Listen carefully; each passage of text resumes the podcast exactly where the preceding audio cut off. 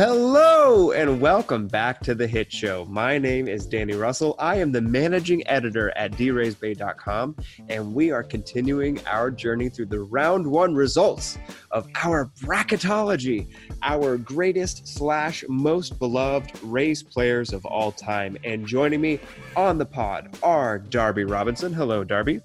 Hello, Danny. And our Nostradamus himself, Brett Phillips. Hello, Brett. Always great to be back. Hey guys. My goodness. I am so excited to go into the two uh, sides of the bracket that we have today to uh, prep for you, the audience. We are going into the Neander region. We are becoming Neanderthals together as we visit the far distant past of the current era of Rays players. That's right. It is the 2014 into 2020 region uh, named for Erik Neander uh, for the both the players he inherited as GM and the ones he's brought to the team as GM. So that'll be really fun to dig into because it's the players on the field right now. And then after the break, we will dive into the folk heroes, which is running the full gamut of Devil Rays slash Rays history and getting into any player who is notable but didn't make the previous three sections of the bracket. So mm-hmm. let's begin. Number one seed, Kevin Kiermaier. Brett, who did Kevin Kiermaier have to face in our 16 so, players? Yeah. The unlucky person that Kevin Kiermaier ended up facing was the uh, the winner of our uh, vote-in bracket on the Twitter poll, it was between Brad Boxberger, Joey Wendle, Travis d'Arnaud, and Ryan Yarbrough. And out of those four, Travis d'Arnaud, my no. favorite of the four, yes, Travis Dar, Travis Dar, yes, won with 38% of the fan vote uh, between all four of those people. Um, but I'm sad to say, I'm not that sad to say, that Travis d'Arnaud was not able to make a uh, UMBC style comeback and beat the number one seed in this bracket. The number one seed, Kevin Kiermaier, handily took over Travis d'Arnaud. However, I said in the previous episode that I thought that Kevin Kiermaier would be the weakest one seed of this bracket, that he would have the smallest vote margin between the four uh, number one seeds, and that was not the case. That was not the case, and we'll get into who that was in uh, later in the, uh, in the episode. But yeah, Kevin Kiermaier takes this one with 87% of the vote. Uh, Darby, why was Travis d'Arnaud the wrong choice for the 16th seed? no. I think my voice has been pretty well heard. That I think we had a couple good options there. I think Yarbrough was my choice, obviously. Um, I don't know if he would have gotten better than d'Arnaud's results. It seemed like d'Arnaud did pretty well considering he had just a half a year with the Rays. Um, yeah, I definitely look at it, Kiermaier as like the potential one guy that maybe unfairly was the maybe potential you you know University of Virginia the the seed that could go down, but you know he held on the the the walking web gem that is Kevin Kiermaier rightfully moves on. And I, I, don't think anybody that was in the 16 seed was really going to do much better. I, I, think Yarbrough should have had the right to get a uh, trounced here, but we ended up seeding him higher later. So yeah, yeah, y'all ended up seeding Yarbrough much higher than the 16 seed. And yeah, let's let's just embrace the fact that we did not accept Yarbrough getting voted out, so we put him in the next bracket, and he still lost. All right, that's just a spoiler alert. That's just a spoiler alert. Kevin Kiermaier, did you no just call sense. him? No, walking web gem. I think what you mean to say is uh, flying, soaring, Kier, uh, Kiermaier, getting air yeah, I think at the flying web gem, I also would have accepted uh, rolling on the ground, slightly injured web gem. Uh, oh, been acceptable. Uh, wow. Uh, Kevin Kiermaier does not take a walk. Let's move on. Yeah, Kevin Kiermaier in uh, the round of 32, Very Kevin fair. Kiermaier will be facing the winner of the 8 9 seed. 1 verse 16 faces 8 verse 9 in the next seed. So, who were our 8 and 9 seeded players? our eight seed was Austin Meadows, and our nine seed was Logan Forsythe. That's not and true. guys, that's not oh, true. Did, did, I mix that up? Oh, you're you right. Did. I mixed that up. I did mix that up. Uh, Logan Forsythe is the eighth seed. Austin Meadows is the number nine seed. Doesn't matter. They end up playing each other no matter what. Um, but what does matter in this context is that Austin Meadows, the number nine seed, ended up upsetting Logan Forsythe, the eight seed, by a pretty wide margin. Like a blowout. very, a, a, true, true blowout. Such a blowout that it makes me wonder if we seeded these two players correctly. And after a lot of soul searching and looking at these numbers and these stats, I have come to the conclusion that yes, I think we did seed these players correctly. Ooh. I truly, truly do. I was very, very surprised by this blowout. Um, again, I think it comes down to a, a, good bit of recency bias on the part of the on the voters because Logan Forsythe. It's hard to remember how good of a player he was for the Rays for the three seasons that he was here for. Over the three seasons he was here for the Rays, he had 6.8 uh, WAR uh, by going by Fangraphs WAR, which is the only WAR that we go by in this household. Uh, and in 2015, he had 4.1. Austin Meadows last year performed amazingly, was was very great, but did not reach the level of 4.1 WAR that Logan Forsythe did in this 2015 season. He did not hit Logan Forsythe's peak, is what I'm trying to say, and that's. But w- but was he, Frosty, as mm, Logan Forsythe was uh, nicknamed, was Frosty an All Star? You and your all stars, man. Look, I'm you. Here if Lance Carter you, could be I a number one seed for you, matters. I think you're the, the general public, when has... the general public looks at the names on the roster, they look at them, and things like all stars matter because a national presence, that elevator presence, casual fans tune in.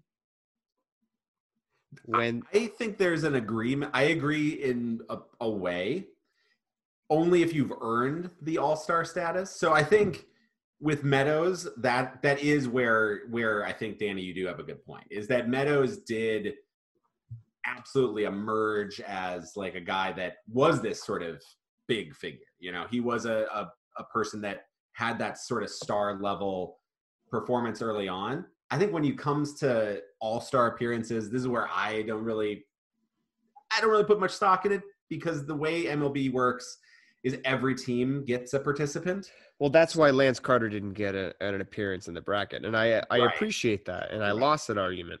But I'm here to say that um, between the two, Austin Meadows is a household name, and Logan Forsythe, I'm not sure is.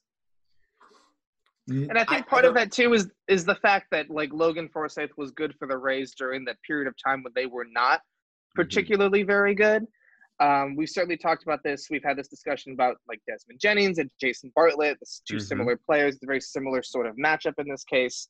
I was again surprised. My impression of Logan Forsythe, you know, just as, as, a fan, isn't someone who's like that great of a player. But going back and looking at how he actually performed, he did perform very, very well for the team for a good bit, and he was positionally very flexible. He mm-hmm. could like play second base and shortstop and first base. He was that sort of like I don't want to evoke like Ben Zobrist in this case, but he was like a Zobrist type utility player who could play wherever Joe Maddon wanted him to play. And it's a shame. I, I, it's a shame to me that Logan Forsythe didn't get the kind of recognition that I feel like he deserves.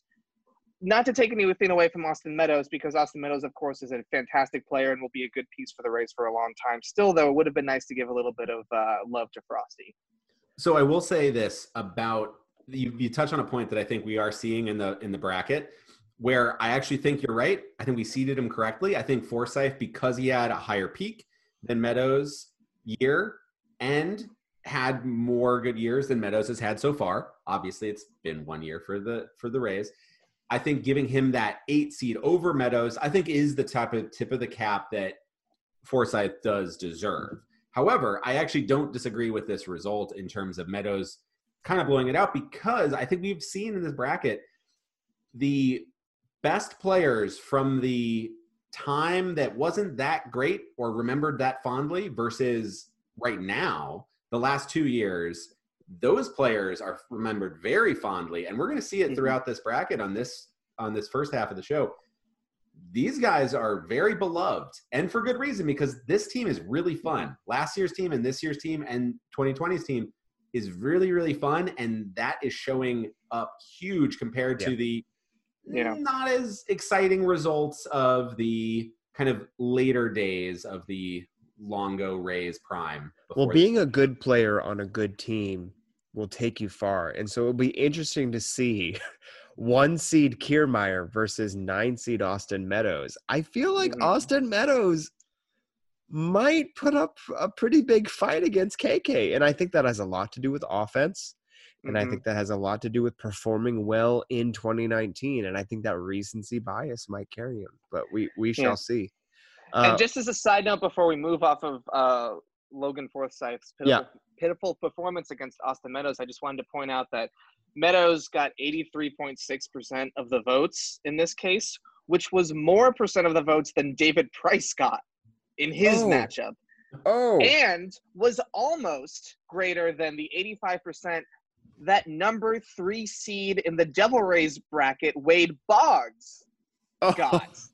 oh like he almost Meadows almost overtook Boggs and did overtake Ray's great David Price in the vote margin, which again baffles me, but he moves on.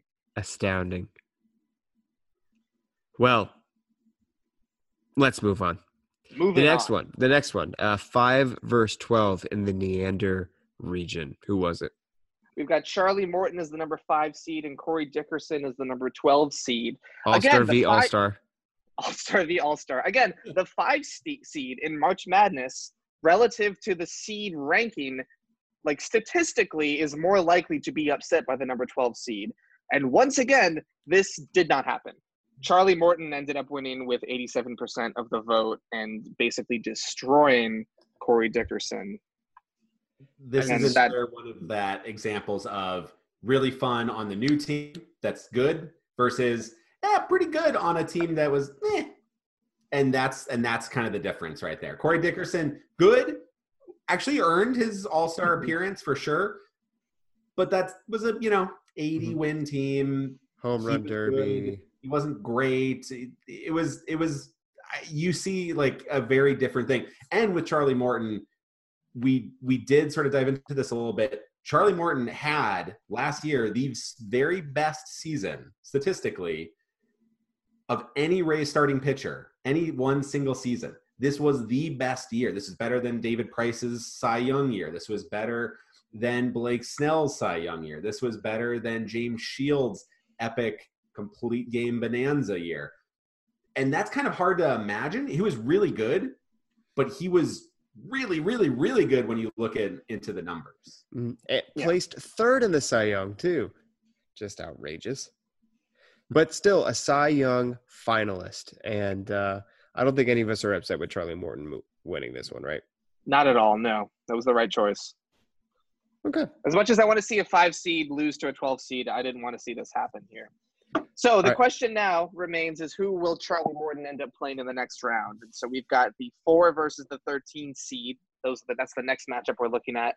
The four seed was Willy Adames, and the 13 seed was Alex Colome. Darby, I know how much you, I know how much you love relievers in these in these brackets. I know how important relievers are to your baseball fandom, but unfortunately, I got to tell you that Willy Adames, one of the most I would say beloved players in the race currently, ended up winning this one with 90.9% of the vote. Yeah. An astronomical I percent. love, I love this result. I knew he was going to win, but I love that it was a 90 percenter win. That was A no doubter. Yeah. Willy, I mean, he this is going to be such a fun matchup in the next round. Willy is when it talks beloved, like he's already becoming one of the most exciting and fun players to follow on social media, to see in the dugout, the the, the celebrations, and again, he just already has a now all-time career highlight from the playoffs with the finishing off the relay, which even KK says that was the hardest part of that entire play was what Willy did, catching that Kiermaier bullet and then getting it home to get Altuve. I mean, uh, the Adames legend here with the Rays is just beginning, and he already has such a great all-time highlight. Watching that play live was one of the coolest moments as a Rays fan in the past five years for me. It was fantastic. And if you have not seen it, listener, the Rays Twitter account dropped a video of all the players involved Yarbrough, Kiermaier, Adames, and more reliving the uh, replay. Then it's definitely worth your time. You gotta watch it if you haven't. All right. All Next right. round, Adames versus Morton. We'll see what happens. we'll see. That's a that's an interesting matchup. Uh, but the matchup that we're going to be looking at right now is the six versus the eleven seed. The six seed in this case was Tommy Pham, uh, the dearly departed Tommy Pham to the best uh, hitter, best hitter on the 2019 playoff race. Yeah, that's Bar that's none. basically that that's that's kind of what I want to say about this matchup. Anyway, the 11 seed in this case was Tyler Glasnow, and in the closest matchup in this region by percentage of votes, Tyler Glasnow wins this matchup. The 11 seed upsetting the 6 seed with 56.1% of the vote. Guys, I got to say, I think the fans got this one wrong. Well, so here I think the real uh, incorrect placement is us. Mm. Putting Tyler Glasnow in an 11 seed. And now we did that partially because he didn't play a full season and then uh, he had a poor result in the playoffs in the winner take all game five. And so I think that might have moved him a little bit further down our rankings. But when I look at what came to pass and I think about Tyler Glasnow as the 11, I start considering could Tyler Glasnow have won even closer matchups? And here's what I mean by that. The 10 seed, if he was the 10 seed, he would have faced number seven, and number seven was Steven Souza Jr. Hypothetically, does Glasnow win against Souza? I think I think there's a case that he might have, and then I, I move up. I move up, and I think if he was the nine seed and he faced Logan Forsythe, does Glasnow win against Forsythe? I yes. I think so handily. And so hmm. now I'm like, man, mm-hmm. did we miss seed Tyler Glasnow? That luxurious hair? Did, I, think I, think we, we messed it up. I think I think you're right. I think you're right. I think you know what? It takes three very big, handsome men to admit when they're wrong. And this is that time. Uh, no, I, I do think I think you're right. I think we we were a little too cautious with the recency, and yet then again we threw in Travis d'Arnaud, so it's like I guess it doesn't really matter. Tyler Glasnow, Jeez. Very, very quickly. last last shot at poor poor Yarbrough's in the next bracket. Mr. He's Matt, in the next. You won. Travis d'Arnaud. Tyler Glasnow, I will say, very quickly has emerged as one of the most exciting Rays players. He has Cy Young stuff perennial Cy Young stuff. Yes. He was the centerpiece of a huge trade, maybe the next biggest trade since the like Delmon Young deal in terms of importance. You know, taking a, a big time piece and then needing that to be the hit that will lead you to the next, you know, 10 years. He also brings this really amazing intensity. And it's interesting the matchup between Pham because two of the most intense competitors mm-hmm. uh, that are on the most recent Rays team. I mean, you like he has highlights of just seeing Glasnow in the dugout, physically hurting, watching you know the relievers try to get out of an of a mistake that he maybe put mm-hmm. them into, mm-hmm. and he doesn't check out. He doesn't leave the game. Yeah, this is a guy. He you know there there are scenes of him crying and it's stuff, and it's like this is a guy who you know, pe- people talk a lot about like, you know, oh, I want to see some intensity or whatever. And I think a lot of times that's kind of overblown. But in that situation, it is kind of neat to see like a pitcher so committed. He isn't committed about like, ah, my ERA, whatever. It was, I messed up. I didn't get out of this inning. Now I really want this. I need this out. I don't want to leave that. And that intensity, I think, does play well with the fans. I think it's an interesting matchup between Pham and Glasnow, and I think it's maybe has a lot to do with Glasnow is still here. There's still there's that idea sure. of what could versus yeah. you know Pham older. He's now traded, but also like towards the end of the season he was playing injured, and we didn't get to see the first half of the season Pham or even the the post trade Pham And if maybe if Pham ends the season fully healthy mm-hmm. and we see that Pham maybe that's a difference. But with Glasnow I mean, you saw just amazing perfection. You then saw in the postseason maybe tipping pitches, maybe the Astros doing some Astros shenanigans. You see so much more from Glasnow, and I think the fans really liked him. But I, I agree with Danny. I think we might have undersold Tyler. Well, you know, and I think too that Tommy Pham he had some comments about attendance that, like, I would argue were misunderstood by the general Rays fan base. But anytime you talk about attendance with the Rays fan base, who I, I, I mean, I get it, man. I, I totally get it. But you, it's, it's, you, it's, it's a narrow bridge to walk on, and it's already a rickety one to begin with. So, I feel like a lot of the comments when I was like promoting this voting and, and trying to say like, hey, is this the result that y'all want? A lot of people were saying, no, I'm not that big of a fan. I think a fan of Pham. I think he's kind of a jerk. I think he has a style of of uh, interviewing and a style of, of play that I'm not really a fan of, which is a shame because Pham's hard nosed style of, of playing baseball and his love for the game and the fact that he worked so so hard at the game pulled himself up by his bootstraps and was such like a hard competitor. So one of the reasons why I like personally voted for Tommy Pham. That It's said, tough. I get why It's Glassman is tough. popular. It's tough. You you don't want to make any negative connections with why uh, perhaps Pham would have suffered in this matchup, but Mhm. y- you do have to wonder about the biases that come with, uh, you know, Yeah. Yeah, it's hard, and, and and again, it's it's it's a tricky thing, and Well, think so why walk around it? Why why tiptoe around it? Uh, Tommy Pham was the only player who grew up with the experience of being black in America. That was on the Rays last season. Uh, he played his heart out. He did not really talk to the media at all. That's his prerogative. Uh, and honestly, if you tried to talk to him, it came across like you were having a conversation with Bill Belichick. Very similar interview, if we're being honest, right? He'll give you a very thoughtful, very specific answer, and it'll come across like a little bit of a douchebag. And we loved Tommy Pham for it. But I do wonder what is there any bias wrapped up in the casual observer? I cannot claim it to be true. I just hope it did not play a role in any way, shape, or form. Credit to Tyler Glasnow. I do think we need to put one more thing in his favor before we move on. Is he is the closest thing that we might have right now to a team captain. And here's what I mean by that. He is the players rep for the players union. Every single team designates a player to be the representative from the union on the team. And it's the de facto role of if you're not the team captain, maybe you're like a vice captain if you're into those soccer kind of uh, leadership roles in a clubhouse.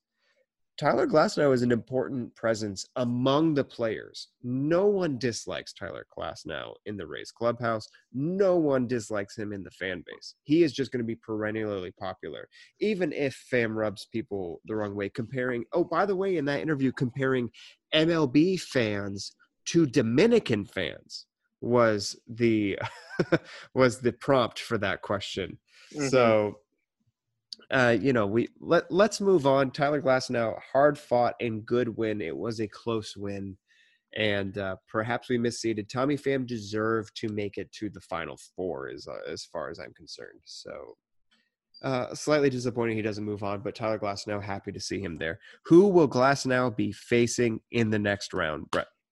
So we've got the three seed and the 14 seed. We've got Blake Snell as the three seed versus Wilson Ramos as the 14. And Tyler Glasnow will be facing one of his starting pitching brethren in Blake Snell, who ended up with the highest vote margin of this particular uh, region. 93.2% of people voted for Blake Snell. This, I don't think this bodes any more discussion, really. Blake Snell is very Well, so here, here's the discussion then. So Cy Young winner Blake Snell, how will he fare against Tyler Glasnow when Glasnow is well liked? And Snell has been potentially rubbing some people the wrong way this offseason by being very off the cuff on his Twitch live streams, playing video games, speaking very candidly about whether or not he thinks it's even Mhm. worth playing this season, speaking very Mhm. candidly, just in the way that he typically speaks which Sure. uh, some people uh, are rubbed the wrong way by. By some people, I mean maybe our boomers. Our boomers. I don't know how many boomers are listening to the Our pod, baseball boomers. but our baseball boomers don't necessarily like the way uh, Blake Snell talks. And that is the that is the baseball demographic, really. So potentially, people that have very strong opinions about baseball will be voting. Now, are boomers voting in our Twitter poll? Who knows? I don't know, but we'll see. I Snell's awesome. Uh, he's really. I love the candidness. I love the fact that he shoots from the hip. I I'm Yeah. I just want real. I want honesty. So you know what? If it's gonna be like completely like, oh man, he's gonna get in trouble for that. I like that. Mm-hmm. You know, don't don't hide that stuff. So yeah, Snell versus Glasnow is gonna be fascinating because that's two of the best young pitchers in baseball. Yeah. The Rays have both of them. I'm excited. I think Snell's gonna be the favorite, but you know what? Maybe after after what uh, Glasnow did to to Pham, I Mhm. think I think that could be closer than than we think. Um, and uh, yeah, I, I'm I'm excited to see that. To, I Our would love to final two matchups, our final two matchups from this bracket that we need to discuss are not surprising results, but how we got there is pretty surprising. So let's talk about the first one, Brett. So Steven Souza Jr. versus Jake Odorizzi composed the seven and the ten seed respectively in our second to last matchup in the Neander bracket. And Steven Souza Jr. took this one with 65.4% of the vote. N- pretty narrowly beating out Jake Odorizzi in this one. Uh, we kind of a expected closer a blowout, right? Yeah, I would have. A little bit more, yeah, a little bit more than this. I'm, I'm a little surprised. I thought that Steven Souza Jr.'s personality and his sort of funkiness would get him a few more votes than Jake Odorizzi, who people started to sour on towards the end of his base uh, Rays career. But it didn't turn out that way. I think this might be a, a situation of where whereas Odorizzi is not an exciting pitcher to watch in really any stretch, and I don't think necessarily people are like, "Yay, Odorizzi, great start, love that five innings." Um, with Souza, there was also a lot of disappointment of just the Trea Turner trade unfairly. He, he's criticized for that.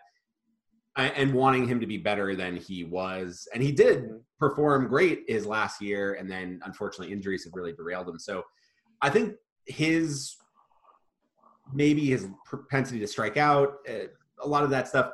I think some people I think really loved him. I loved Steven Souza. I this is an easy vote for me, but I could see maybe people being like, I was always disappointed by what he could have been, and that's where the vote went to Odorizzi.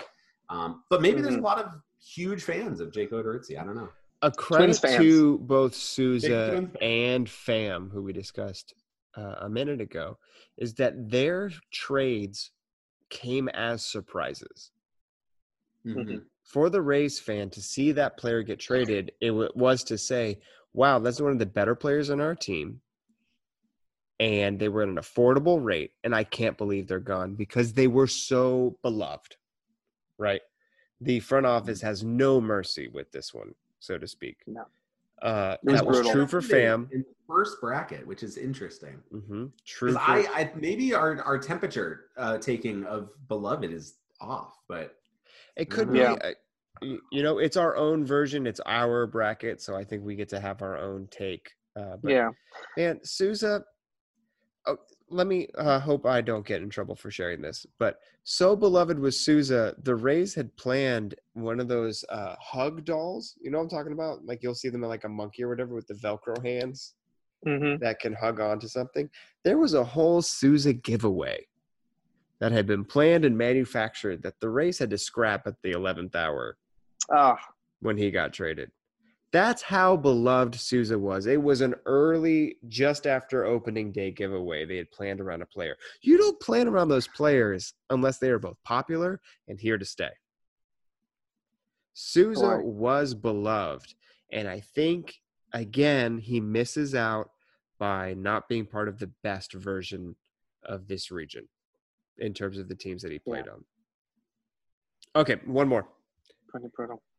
One more, last one, maybe the most surprising one in this match in this bracket. Uh, we got the two seed versus the 15 seed. We've got Chris Archer versus Brandon Lowe. Guys, I'm blown away with how close this matchup ended. I can't believe it. Chris- I can't believe it. Chris Archer, Chris Archer wins. Let me throw that out there. Chris Archer wins, but it was one of the closest uh, results in this entire bracket.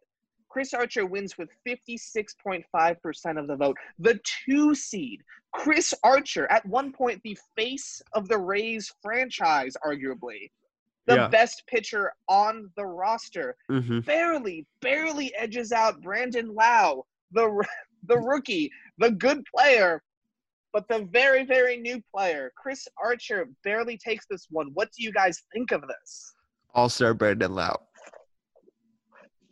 Oh, yes, all star.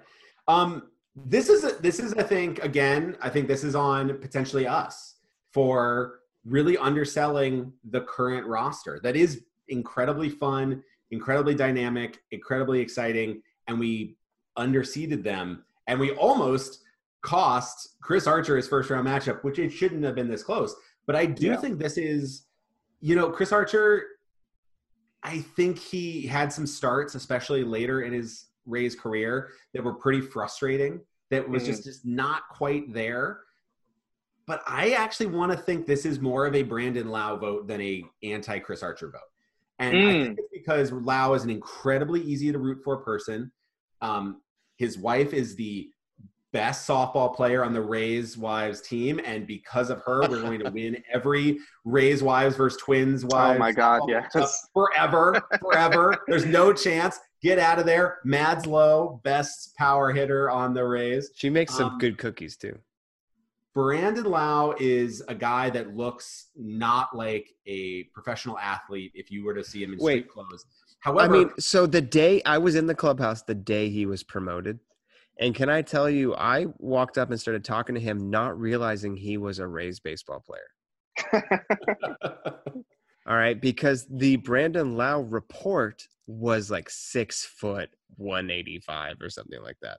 And mm-hmm. Brandon Lowe, as you know well by now, is five nine one eighty five. Right? It's, it's with platform shoes. It's uh I mean, Brandon Lowe, I, I appreciate that he is, you know, a normal person's size, uh, thumping 500 foot home runs like he's Austin Meadows. Like that's brilliant. That's fantastic. And there's that little bit of that underdog flair that comes with him just performing outrageously well. But he also played less than a season. I know he was an all star. Sure. But he didn't even finish the year.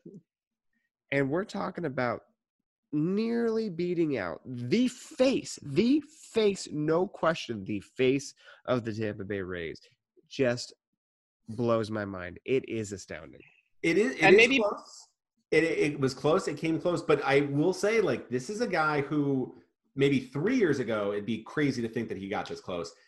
But in 2018, he he kind of gets his his his cup of coffee. He performs incredibly well. Gets a basically almost a full win uh, on uh, you know a cup of coffee. Yeah, yeah, about 150 at bats sure. or so. Um, showcases a lot more power than people thought. Then this last year has a really great campaign mm-hmm. and well earned all you know well earned all star performance, and then kind of moves on. So I think there is a lot of man. What we've seen of Brandon Lowe is nothing but good, and yeah.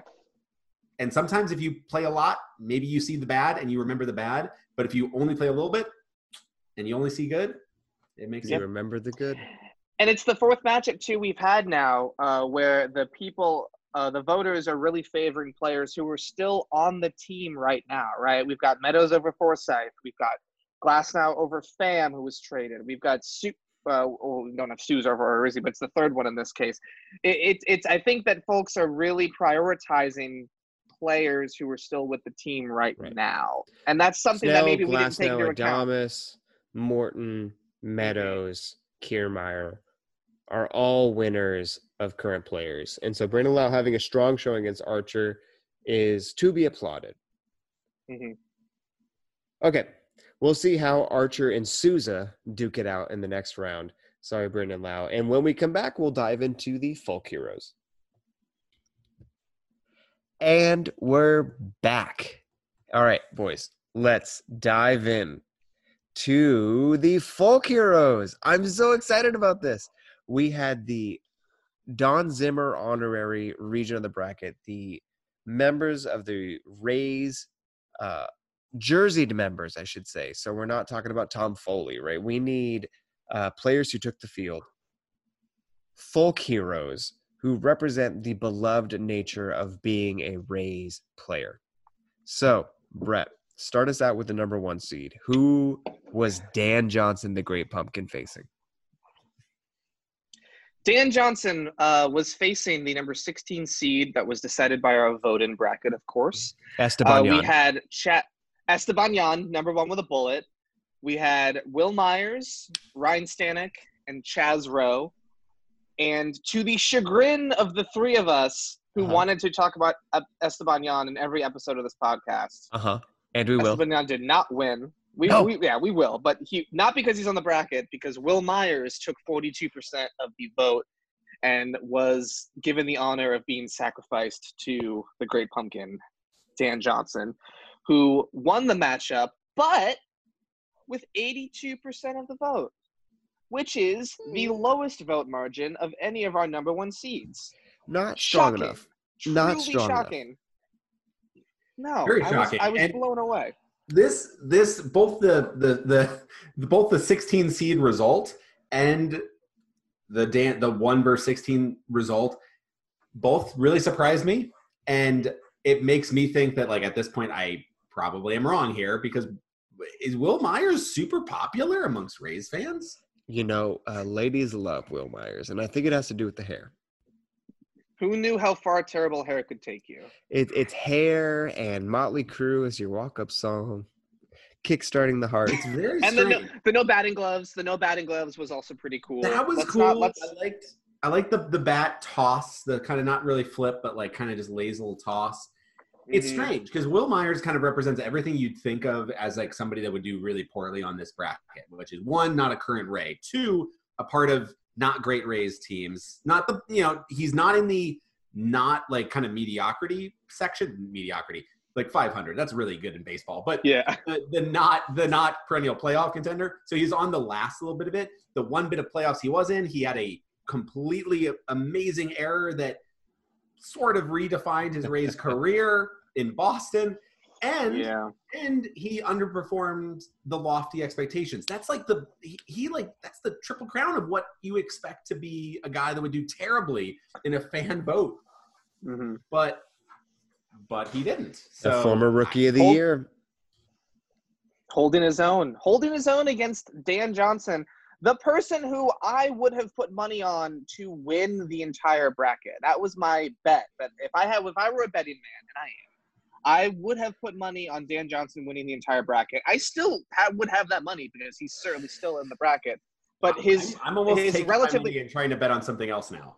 I I'm a little Yeah, now- nervous. now You're I wanna- hedging. yeah, Darby is hedging. hedging my bets. Yeah. Yeah. But anyway, so Dan Johnson uh, takes this one uh, with a smaller vote margin that you would expect, but you still Still. advance. Still, He Survive moves on, but I'm now starting to wonder: Does Dan Johnson make it to the Elite Eight? I'm just starting to look ahead in the in this bracket, and I'm wondering how far Dan Johnson will Mhm. go. And this little bit of weakness being shown in the first round, this round is of uh, 62, I Mhm. or 64 rather, moving on to 32. 64. It doesn't I'm- bode well for Dan Joe. You you know what I'm trying to say. All right, moving Sure. on. Who will Dan Johnson face though in the next round? Well, I know you guys, you two specifically, and maybe only you two, are excited at least about the results of this next uh, And matchup. We have the eight- 47% of others. Us two. And 47% of You others. gotta Damn let me it. build up. You gotta let me build up my great, uh, my my performance. No, we're build-up. too mad. no, this we've got- travesty cannot stand. So That's it. We're putting him as the number one seed. He's back in. uh, that, I'm not surprised. That would be something y'all would do, I think. But anyway, JP Howell faced Ryan Yarbrough, the eight and the nine seed, respectively, and in the closest matchup, the closest matchup, so close, agonizingly close, painfully close. JP Howell takes it away from Ryan Yarbrough, the player who lost the fan vote and then was reseated at a much higher level. He still lost. An aggressively higher level. Howell. We took Ryan An Yarbrough insane- from a 16 ridiculously seed up level, to a, level so nine. ridiculous that I was blown away. Truly insane. And even then, he still lost agonizingly to the Iceman JP Howell. I'm so embarrassed. I know you guys pretend to not care, but it, it truly is embarrassing. No, I'm I'm trying to I'm trying to let the color show. It's embarrassing. We So can't- here, here is the Do you guys want to reseed? Darby, him why did we seed seed and we Ryan can see what's up? Yarbrough as a nine for him to lose? I regret nothing. I regret nothing. Hmm. he belongs in this seat. Now, I will say this about JP Howell. This was a matchup that is like a really tough one for me because I really like JP Howell, and I actually thought he should have been in the Rays Prime bracket, but didn't get in there. So it was one of these interesting things where this is a battle of two guys that I think we couldn't figure out a way to put in higher, but we probably should have. And then in this one, they both get a very high seed. They face off against each other. And there's clearly a lot of love for both of these guys. It was a, almost a 50 50 split. Here's the thing with JP Howell when it comes to that new versus old, this is JP Howell, a part of the best Rays teams, the World Series team, the the prime team versus the now. This is a really exciting matchup, and it turned out to be pretty close. Howell is a super fun player, super beloved player. I, you know, it's a close matchup. That's what happens. Yeah. Eight nine, always exciting. It was really exciting. It was a really, really good matchup, and again, it was one of the more exciting ones. And uh, I, I think it's just, you know, like you said, it, it's it's fun when you've got a player like JP Howell who was on a good Rays team for a while. I think that's going to make you want to.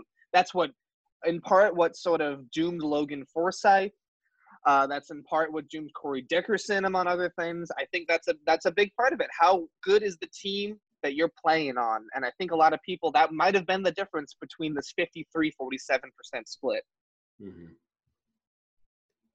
Well, I think Dan Johnson will be able to handle JP Howell in the next round. I could be wrong. Mm-hmm. I think Dan Johnson will survive. We will see when the public votes, but I do think Dan Johnson will be uh, up for a tall challenge when I really think about and have seen how this voting works. Whoever wins the next round, the, this other side of this side of the bracket, uh, Dan Johnson will go on to face the winner of one of the next two winners we discuss. And either mm-hmm. one of them will be a tall order for Dan Johnson. So let's get to it. So this next matchup was the five and the 12 seed, my favorite, again, my favorite two numbers uh, when it comes to these seeding. Mm-hmm. And arguably, depending on who you talk to, there's a, there's a subsection of the race fan base that would consider this to be perhaps the hardest matchup in the Folk Heroes bracket. We've got at our number five seed, we've got Sam Fuld. Uh huh. And our number 12 seed, we've got Andy Sonnanstine. I expected Fuld to run away with this. You did. So that's, I, I think that's fair. And Sam Fuld, in fact, did run away with it with 79.3% of the vote. But Andy Sonnanstine is so, I just, he's so well liked among a very, per, clearly a very small percentage of race fans, but so well liked that I pictured this being closer than it ended up being. I still voted for Sam Fuld. I think he's the right choice. But I imagined this being closer to a 60 40 spread than the almost 80 20 spread that it ended up being. I think Super Sam is just too tough to, you know, when it comes down to it. I, I love Andy Sonnanstine. He is kind of a folk hero to me, but Sam Fuld's like, it checks every box. Checks every Did box. Andy Sonnanstine ever have an in stadium giveaway? I don't think so. Sam Fuld had like multiple. Right. Jeff and, Niemann had an in stadium giveaway though, so I mean. Well, that I know. What I'm trying to say is the bar is low, and also Sam Fuld went viral when the internet was prime for things to go viral. He was the legend. He had a hashtag when hashtags were a new concept. Sam sure. Fuld and the internet were a creation meant to be, and it is just no surprise to me that he takes this one. I know Andy Sonnanstine hit a home run once, right? But the things that he's remembered for are just not. And was a number three player. He was a number three in the lineup at one point. Uh-huh, hit a uh-huh. double. Thanks to a, Joe Maddon an error. Made a big mistake. it was a pretty big mistake. A massive mistake. Sam Fuld, though, again, he was so good that he could have gotten a cycle at Fenway Park and instead ran legged out a double instead of a single David Price in the post game interview said that if it were him, he would have slid into first base. yeah, right. Head first. Yeah. Head first into first base. But yeah. Sam Fuld legged it out and was denied a cycle and instead got something even cooler. I feel like that should be a cycle in the books anyway. Okay. Yeah. Yeah. Sam Fuld will be facing off against. So we've got the 413 matchup. We've got number four seed, the beloved Ji-Man Choi facing up against the controversial Jose Molina. I, I still I- can't believe we seeded Jose Molina. If I'm, I'm just being blown away. honest, I love that we did there that. was- deserved at least this. He deserved I at thought least this. You guys were gonna seed him like around like eight or nine at one point, and I was shouting at you to not do that. Listen, we fed Jose saying you Molina to the wolves by putting up against Ji-Man Choi. Was this the biggest vote yeah. margin on this side of the bracket? This actually was not the biggest vote margin on the side of the bracket. There's one vote margin that was, we might say, artificially high, Oh, we'll have to get Um, to that in a second. but Okay, but this was We'll this was this was an overwhelming victory for Ji-Man Choi, and rightfully so. I know that uh, he is Mr. Worldwide when it comes to the Rays roster, at least until uh, Yoshi Tsutsugo uh, gives him a run for his money in that regard. But Ji-Man Choi is without a doubt one of the most popular race players, not only between 2019 and 2020, but I would argue s- dating back through the Neander region. Ji-Man Choi has to Yeah. be a Mhm. top five most famous race player. And yet we This made is the him a four that I would be basically moving my stock. My stock, my my Dan Johnson stock, I might be moving over to Ji-Man Choi here uh, because I mean this is this is a guy who is just so likable and so so quickly likable and very good. He's had some like huge moments already. Defensively, he's had some amazing plays. He's had huge home runs. The I still think about the walk-off home run, down one with two strikes, two outs against Brad Hand. Lefty lefty. What the heck is Yeah. happening there? I mean, he is just joy personified. Somehow the concept of joy congealed into a human form, and it's Ji-Man Choi.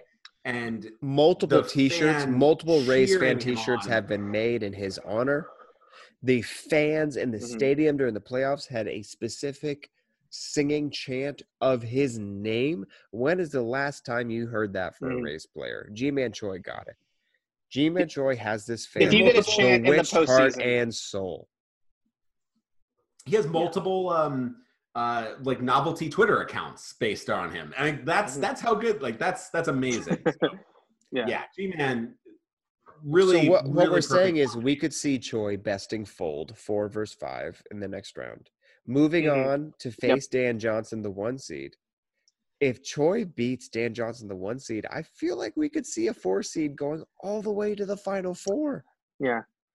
I can see it. That would be a coup. That would be a coup, but absolutely. If there's a four seed in this bracket who could do it, it's Ji-Man Choi. No doubt about it. wow it's gonna be fun all right next one All right.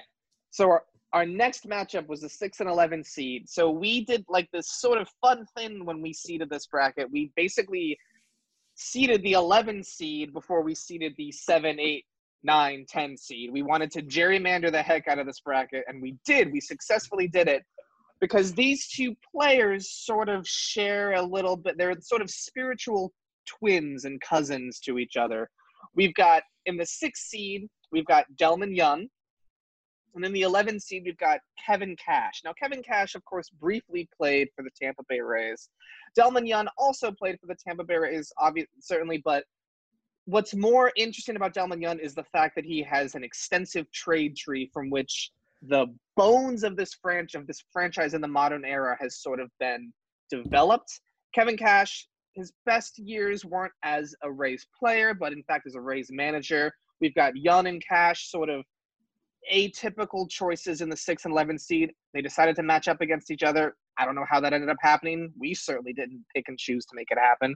But at the end of the day, Kevin Cash, the 11 seed, takes it away from Delmon Young with 78% of the vote. People were not as enamored with the Delmon Young trade tree as we were. I'm sorry to DRaysBay's Adam Sanford, but that's just the facts of the bracket. I think so. We were being a little cheeky by putting Kevin Cash on this bracket at all, right? He's the mm-hmm. manager. He's a manager who brought the Rays to the playoffs. He's a good manager. So, mm. yeah, although he had a brief appearance with the Rays, he has two World Series rings with the Red Sox and the Yankees. So, it, it- there's there's an argument to be made that as a player, he maybe shouldn't be as beloved, similar to another player that we'll get to in a second. But again, recency bias, playoffs. I mean, we pushed Kevin. Cash, we demanded Kevin Cash not be in the top ten of this seating because of how minimal of an impact he had as a Rays player, and yet just blew Delmon Young out of the water. It's astounding. Yeah, yeah. He he destroyed Delmon Young. He almost had a three. He had a, over a three to one voting advantage over Delmon Young. So, again, I guess folks just don't care as much about trades as we thought. As writers for D Rays Bay. That's a bummer, but yeah, I guess not, huh? No. Okay. Well, moving on then. Uh, who will Kevin Cash be facing in the next round? So Kevin Cash will be facing the winner of the three and the 14 seeded matchup. So our three seed was Jose Canseco. The and our 14 seed and uh, the face of this podcast. Yes, the face of the podcast. If you watch us on, if you click on this podcast on Spotify, you'll see a picture of it. Uh, sweet Jose Canseco of the hit show facing off against Darby's personal hero, I think, seemingly. Yandy Diaz. Mr. Big now, himself. This was a biceps yes. versus biceps matchup. Yeah, this was intense. The, the, this matchup could bench like 500 easy. um, yeah. So so just as just to say before I give the results of this, we had a little bit of there was a little bit of interference being run by the uh, SB Nation Indians pod uh, Indians podcast Indians uh, website Let's Go Tribe, who I want to say within 45 seconds of us posting the poll, immediately said, "Hey everyone, please for the love of God, go vote for Yandy Diaz. We need to make Yandy Diaz the most beloved Ray of all time." And in this particular case, they succeeded easily.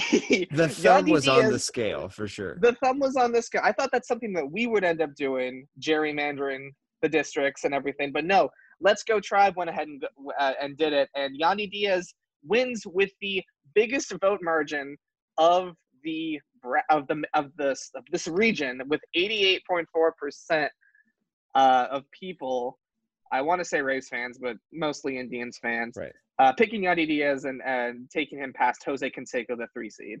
When you look at the votes, this had double the next total of votes. Yes. Mm-hmm. Yes, of yeah, yeah. So, this was well, well over, over 1,100 votes for this one. Yes. Yeah. Yes. Yeah. Now, Matt Lyons and the rest of Let's Go Tribe definitely love their Yandy Diaz. But here's the thing this is a mm. public poll. This is a poll for most beloved Rays players. And for Cleveland fans, this is very true that Yandy Diaz is their most beloved Rays fan or Rays player. And mm-hmm. it was right off the bat when the Jake Bauers for uh, Yandy Diaz trade came out. It was one of those rare trades where both Cleveland and Tampa Bay fans were both like, no, I hate it. And it turned out that Cleveland was really right about why they really hated yeah. it.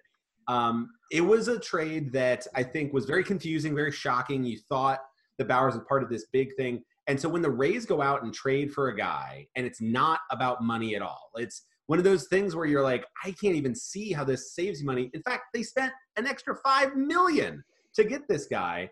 You're like, okay, that means something. That's got people in baseball to raise their eyebrows and big Yandy Diaz. Yeah. I'm sorry, you got people in baseball to looks, raise their eyebrows. Uh, Can I mute Danny? I, is that possible? no, Yandy Diaz. I mean, he looks like he was a he, like a statue. You created him in a lab, yeah. Yandy Diaz yeah. after a wish is unfathomable. Yandy Diaz yeah. looks like what Jose Canseco tried to look like. yeah, exactly. Artificial. And I, and, I, and I want to say one thing too about the poll, real quick, before we start talking about like, oh, is this even like a legitimate online Twitter poll anymore? Like, what the heck was we got some interference or whatever? So yeah, this this particular matchup got 11 over 1100 votes, which is about double what the rest of the polls in this particular region had.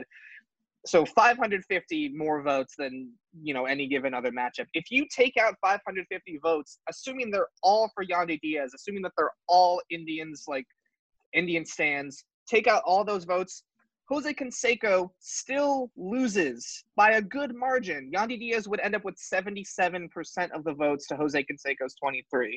This was not a matter of people putting their thumb on the scale by any stretch. This was a matter of people voting and voting and Rays fans voting and Indians fans voting for Yandy Diaz. It's also, I think, a sign that we definitely wildly and I and I kind of felt this originally wildly underseeded Yandy. We have Kevin Cash and Jose Molina rated higher. what are we doing as race players? I will Yandy say Diaz is, a, is Yandy Diaz missed a significant amount of time in his first race season, but he did hit a great home run in the postseason. Two. Two. Two. Excuse me, excuse me, but the one that stood out to me is in the wild card game. But you know, you hear what I'm saying. He, him coming in basically being injured for the whole second half. And his yeah. first half was amazing. We're yeah. talking a guy that was starting to hit for power. He had almost 300 at bats with the with the Cleveland Indians, and he had one home run. And then you look at a picture, and then you look at his stat again, and he had one home run. Then you look at his picture, and it's his biceps are larger than small Volkswagens. It's amazing, and you're like, one home run. What's happening there? With the Rays, suddenly, oh, there's the home runs. They're there doubles as well. It's all good. It's amazing. And Cleveland fans are losing their mind every single week. They would just be like flooding the the the Twitter just about like, God, I hate Tito. Why did you do this to me? And so he gets injured, and it's like a it's a huge loss. This is a guy who was like really a huge part of this team. And then he comes back right at the end of the season. All Rays fans have basically assumed that he is done. He's gone for the season. Great, great rookie year with the Rays, but you know what? It'll be there for next year. He comes back mostly just to get into the postseason because the Oakland A's are going to throw a lefty. They're going to throw Sean Manaea, and Yandy Diaz just eats the dreams of left-handed pitching and creates magic. And that's what he did. He came in, he hits two unbelievable home runs that helps to basically sink the Oakland A's in that wild card game and propel the Rays to their first playoff victory in multiple years. That is why we underseeded him, and that is why Jose Canseco did not stand.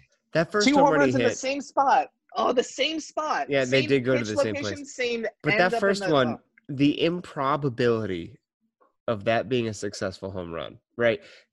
When Yandy Diaz entered the game, I was like, no, this isn't happening, right? He's been hurt for months. Like this is not how this goes. this like is a games, script. Two games. script too too well written. Like it, it really felt forced, right? And for him to have the success that he had was just so much joy as a race fan. And going back to recency bias, I do wonder uh, how much joy Yandy Diaz brought in the playoffs versus how much pain Jose Canseco inflicts by existing on the internet. Uh, similar to Huff. from a previous bracket. Uh, I guess it's not a surprise that Yandy Diaz moved on. Are we are we now duty bound to replace the image of Jose Canseco with a picture of Yandy Diaz for our podcast? Is that now? Is that what we have to do? Opposed to that. Oh, I'll look into it. Let's get the Rays to get him a, a black Devil Rays jersey. Yeah, can we get the black uh, batting practice jerseys back? Yeah, because yes, that'll be the deciding factor. Because those are the best jerseys in Tampa Bay Rays history bar none. Emphasis with the microphone. I did All lift right. the microphone for that uh, for that moment. I just need to make it clear to the audience: there is one Rays jersey that is good, and it is the black pullover. Okay, moving on. Last two matchups of our bracket. Uh, we've got the number seven seed of Jonny Gomes and the number 10 seed of Jim Morris. He of the rookie Dennis Quaid Disney fame uh, Jim Morris did not perform very well in this bracket. The House of Gomes, Mouse. The House of Mouse uh, utterly obliterated. Jonny Gomes destroys Jim Morris. 88.3% of the vote, almost the same amount that Yandy Diaz got in his matchup. And unless Over the Monster, the Boston SB Nation uh, group, also had a secret voting session for Jonny Gomes. This is a whole lot of votes for Jonny Gomes and a clear runaway victory for the man we undersold Jonny Gomes due to the Boston connection. right? He has a full side tattoo now, Mhm. dedicating his life to the 2013 Boston Red Sox, right? He became Mr. Red Sox and now he's coaching in the Diamondback system, which is populated by a lot of former Red Sox staff, right? So, in the current iteration, Jonny Gomes is far less of a Tampa Bay man than he than he was when he was in a Rays and Devil Rays jersey. But with that said, there are people who are Rays fans today who would say Jonny Gomes is probably their favorite player. hmm And those Yeah. are the people who date back to the Devil Rays days, right? There is at least one team employee I've spoken to this last month who told me his favorite player to ever play for the team personally was Jonny Gomes. And we put Jonny Gomes as a seven seed. Here's an instance where I'm willing to admit Kevin Cash, Yandy Diaz, I feel less guilty about. Jonny Gomes probably could have been higher than a seven seed. We had Delmon Yeah. Young at a six. Yeah, you could rank Jonny One- Gomes above one or Delmon two Young. spots though. I, I don't think I think he was actually seated in the range. We, I think we talked him down a lot Yeah. more than he deserved, but I think he he is definitely a beloved type of guy. He's that kind of goofball guy. He's more in Yeah. that Sam Fuld type of like Yeah. He's maybe the- rightfully in the full production hero bracket. Oh, Yeah. for sure. You don't rank him though. I don't think you rank him above Sam Fuld at five, and then you've got Ji-Man Choi at four. I mean, maybe Jose Canseco. Clearly, that's We We might might have, have we could have overjudged moved Jose him down and moved move moving. It's all you know. What I think it's close. I think sometimes it's just this is the way the brackets Mm-hmm. roll out, and hey, a nice easy seven seed win. We shouldn't be complaining about a seven over a ten, though, right? So tip No, of no, the cap no, to no. Jim Morris, the rookie himself, who uh, deserved a better showing, in my humble opinion. well, in my humble opinion, it's time for the final matchup: the two versus fifteen seed, the final matchup of the Rays' most beloved bracket of round one. Uh, we've got at number two, Akinori Iwamura, Who's afraid of the big red bat? and at number fifteen, we've got Davey Martinez. Who's afraid of the World Championship Washington Nationals? I don't know. Ooh. Yeah. Well, not Akinori Iwamura because he took the win with this one. 73% of the vote went to Akinori Iwamura. What do you guys think of that 73% figure? Original Devil Ray, Dave Martinez, Mm-hmm. American League champion, Davey Martinez as bench coach, World Series champion with two organizations, the Cubs and the Nationals, and with recency bias in his favor. Davey Martinez should be the pride of Rays fans everywhere. He has been with us on the journey the whole way as a player and as a coach. He exists as one of the chief uh, coaches of the baseball ethos right now. He was front of mind throughout the 2020 season as a will he, won't he succeed type. Uh, he overcame uh, that narrative and won it all. I don't know why anyone would not love Dave Martinez in this moment. I am not upset that he lost Akinori Iwamura. I think this is a fair seating of two versus 15, and Aki should win as a two. But part of me kind of feels like 70 30 would have been a good result here. I don't know. Hmm. Hmm. I Wow. don't. I just can't see. I can't see somebody going into that as much as I love Dave Martinez. I can't see anybody voting against Akinori Iwa- Iwamura. Now Yeah. it's not so much voting against Davey; it's love Davey. You ca I just can't vote against Akinori Iwamura. He has the most. He has the image of the most like important Rays play. Maybe it, Mhm. it's the it's like the like Yeah. iconic thing. There could be a statue of that in a new stadium. Yeah. I I think you could have you could have matched maybe Davey Martinez up in a better matchup and maybe been a little bit more competitive. Um, but I think the way it's set up, Aki, I mean, that's a strong. He's the number two seed for a reason. He was this kind of um, like spark plug of a player, exciting player, had the fun red bat. He had the flair. I think that's the thing with this folk hero bracket. If you look through the list, the people that won, there's flair, right? You have Jonny Gomes, just like a caricature, a cartoon coming Right. to life. My memories Why- of Jonny Gomes begin with him flying through the air to come Yeah. on screen in a fist fight. Exactly. Uh, Yandy Diaz is a again another cartoon character come to life with a thousand watt smile. You have guys like Ji-Man Choi, Sam Fuld. There's a lot of panache to a folk hero, and I think Davey he does it such like just such a classically good, smart manager, great guy. Doesn't have the panache of an Akinori Iwamura, and I think Aki has where- that je ne sais quoi. just that that uh that spark that uh yeah Aki has the good face. That's what you're trying to say. He's got good genes. what yeah that's the exactly exactly His, you know his girlfriend, his girlfriend's a ten. for, for davey but uh you know i'm sure that world series ring is gonna he'll be fine he can he can survive this loss Can Akinori beat Jonny Gomes in the next round? i'm really curious i'm actually me curious too. i think gomes is gonna be favored Fascinating. but yeah, honestly that's gonna be a fun matchup I think it's going to be a fun one. This interesting to see what the bracket, this. Zimmer region, the uh the Zimmer Dome, if you will, is just a complete toss up for me. I it's can't. wild.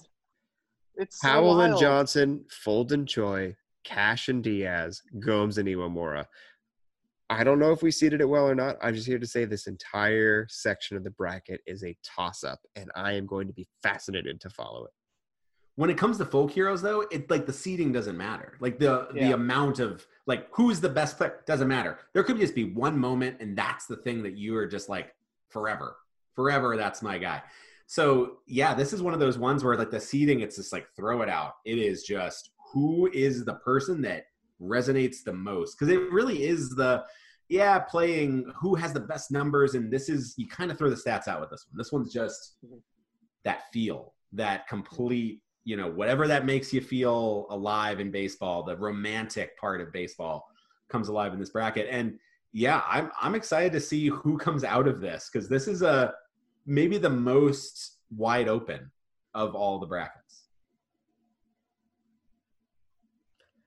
All right, boys. Well, let's call it there. This has been fun recapping the round one of voting, and round two will come in the next couple days. This podcast is dropping uh, the first week of July. We will have the voting on Twitter shortly thereafter, so stay tuned both to draysbay.com and also the at draysbay Twitter account. Those polls only stay open for 48 hours. Thank you, Twitter. So you got to get in while the getting's good. Uh, we had more than 500 responses on uh, this bracket. It was a lot of fun to get all these responses in, and I'm looking forward to see how these next matchups shake out. So until next time, on behalf of Darby and Brett, I am Danny Russell, and thank you for listening to The Hit Show.